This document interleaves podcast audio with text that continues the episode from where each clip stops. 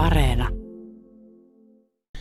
No nyt mennään ihan hyvässä tilanteessa, että varsinaiset rakennustyöt alkoi tuossa vuoden vaihteessa maan, niin kuin maanrakennustöillä. Ja nyt ollaan tuossa perustuksia valemassa, valamassa justiinsa. Ja tämähän on aika pitkä projekti, että tämä varsinaisesti valmistuu vasta tuolla ensi vuoden kesäkuussa, mutta että nyt ollaan tosiaan peruskiven muurausvaiheessa ja, ja tota noin, niin siitä sitten jatketaan tuon varsinaisen saharakennuksen rakennuttamista tämän vuoden puolella. Ja koneasennukset sitten ensi vuoden alkupuolella.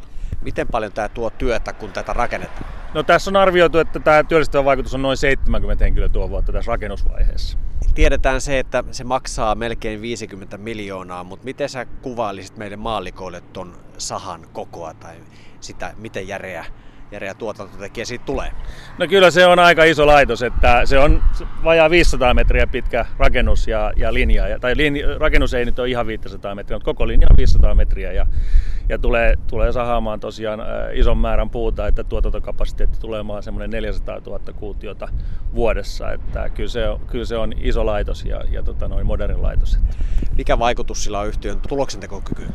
No tuotannon näkökulmasta niin me saadaan siitä noin 40 prosentin tuottavuusloikkaa, eli käytännössä katsoen me tullaan tekemään niin kuin samassa työajassa niin noin 40 prosenttia enemmän tuotantoa, että sehän on valtava tietysti. Ja sitten se uusi teknologia tuo meille hyvin paljon sitten kannattavuusetuja, että, että, tota, siitä saadaan niin kuin vahvistettua koko meidän niin kuin yhtiön kannattavuutta ja kilpailukykyä. Että kyllä se on erittäin merkittävä meille yhtiöllä. Ja liikevaihto tietysti kasvattaa muutama kymmenen miljoonaa euroa ja, ja tota, niin kuin sanoin, niin myös tuo parempaa tulosta.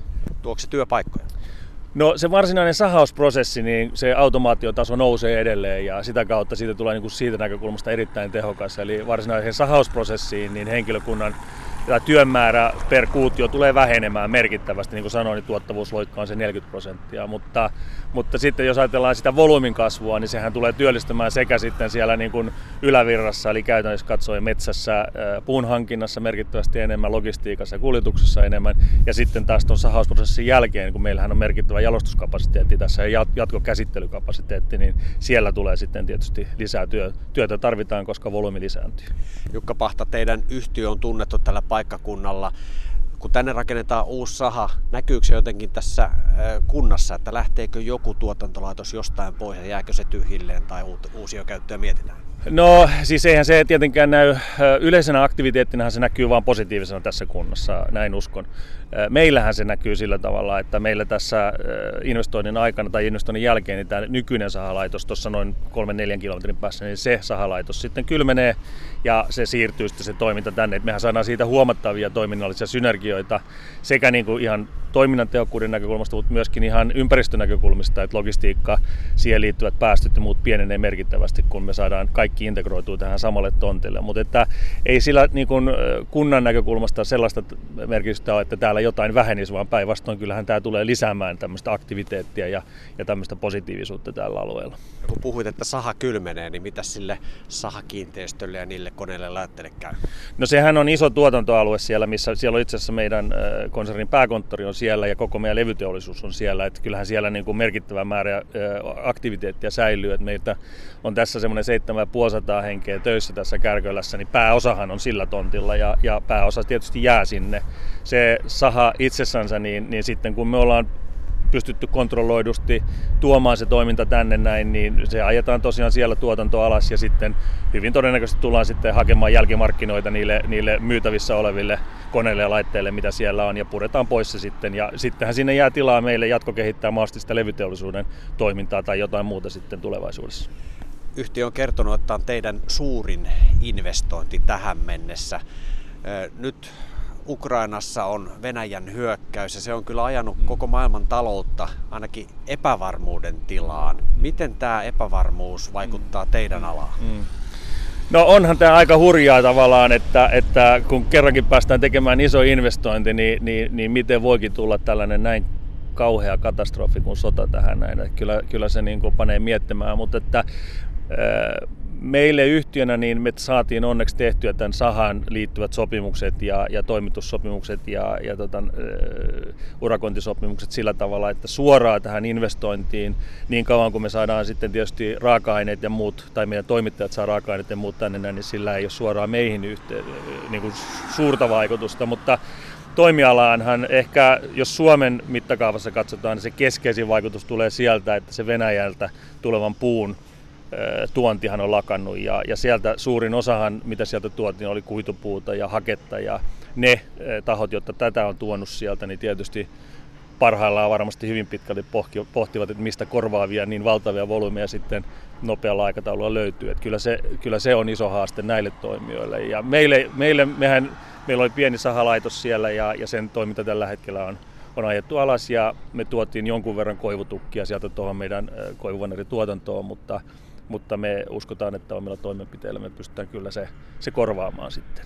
Jukka Pahta, tämä siis käynnistyy vuoden päästä kesällä mitkä tekijät vaikuttaa tämän sahausbisneksen kannattavuuteen suoraan? Mitä asioita teidän Joo. pitää tarkkaan? Joo. No ihan keskeinen kysymys on tietysti kysynnän ja tarjonnan välinen tasapaino. Ja, ja nythän on ollut sitten sen koronan jälkeen, sen alkusokin jälkeen, niin meidän toimialalla hyvinkin positiivinen kysyntätilanne. Eli, eli on, äh, ihmisillä ollut paljon vapaa-aikaa, ollaan pystytty kotona, haluttu tehdä remontointia, on ollut paljon elvytystoimenpiteitä ympäri maailmaa. Niin tämä on lisännyt kyllä hyvin voimakkaasti meidän tuoteryhmien kysyntää ja meillä on ollut erittäin positiivisesti. Silloin kun kysyntä nousee, niin niin tietysti eh, jos tarjonta ei pysy ihan perässä, niin silloin se hintakin myöskin lähtee, lähtee nousemaan ja viimeiset eh, sanotaan 18 kuukautta me ollaan pystytty kyllä nauttimaan ihan merkittävän hyvistä hinnoista ja, ja se näkyy sitten kannattavuudessa. Ja toinen sitten kustannuspuolella totta kai meidän pitää olla eh, aina hyvin kannattaa kilpailukykyisiä ja sehän on Suomen meidän teollisuudessa ollut pitkään ennen nyt tätä vahvaa sykliä, niin meillä on ollut se haaste, että me ollaan tavallaan teknologisesti oltu meidän kilpailijamaita jääty koko ajan takamatkalle ja nyt on äärettömän hyvä, että me voidaan teollisuutena investoida ja nostaa meidän kilpailukykyä. Eli se teknologinen taso on hyvin tärkeä ja sitten tietysti raaka-aineen kustannukset ja, ja siinä tietysti niin kuin se, että, että meillä pitää olla ää, raaka-ainetta saatavilla ja kilpailukykyiseen hintaan, niin me pystytään kilpailemaan. No kyllähän siis sanotaan näin, että meillä, varsinkin jos me puhutaan sahateollisuudesta, niin kyllähän siis rakentaminen on se ajuri siellä. Ja silloin rakentamiseen liittyvät puutuotteet, se rak, niin kuin rakentamisen äh, niin kuin lujuuslajitellut puutuotteet ja verhoilutuotteet ja tällaiset, niin kyllähän ne, kyllähän ne menee aina niin kauan kuin rakennetaan. Että sitten se on enemmän siitä kysymys nimenomaan, että mikä se, se niin kuin markkinan minkäkin hetkinen tasapaino on, että, että mikä se on se hinnoittelukyky sitten eh, suhteessa kysyntään. Tällä hetkellä meidän teollisuus nauttii erittäin positiivisesta eh, tavallaan nousevasta kysyntätrendistä ja se johtuu siitä, että ei, ei ole oikeastaan mitään muuta tämän mittakaavan raaka-ainetta, jota voidaan käyttää teollisessa tuotannossa, joka on, on niinkin uusiutuva ja positiivinen tämän ilmastoagendan kannalta kuin puu.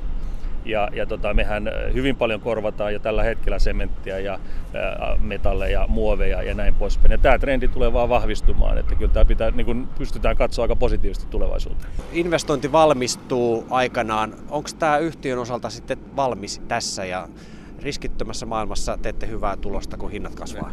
No ei tietenkään ole näin, vaan aina on riskejä. Ja kyllähän tämä niin kuin perinteisesti on, on teollinen toiminta ja meidän, meidän teollisuuden toiminta, niin se on aika tiukan marginaalin bisnestä ja kyllä siinä niin kuin, niin kuin tuloksellisuus ei ole sattumaa, vaan siinä pitää tehdä jatkuvasti töitä ja onnistua, että se tulos tulee ja paranee. Että kyllä se vaatii jatkuvasti töitä ja se vaatii jatkuvaa kehittämistä. Sen, niin kuin vaikka, vaikka me saadaan tähän uusi tuotantolaitos, niin eihän se lähti, lähtiessään heti valmis ole, vaan siinähän on, siinä on kuukau- ensin kuukausien käyttöönottokurvi ja sen jälkeen vuosien kehityskurvi, että me jatkuvasti voidaan parantaa omaa toimintaamme ja, ja, ja sitä pitää kyllä koko ajan tehdä. Ja, ja sitten niin kuin ympäröivät riskit, niin kuin ollaan nähty tässä näin, niin, niin eh, maailma on aika paljon täynnä arvaamattomia ja ennakoimattomia asioita ja niihin pitää myöskin pystyä sitten tavalla tai toisella varautumaan.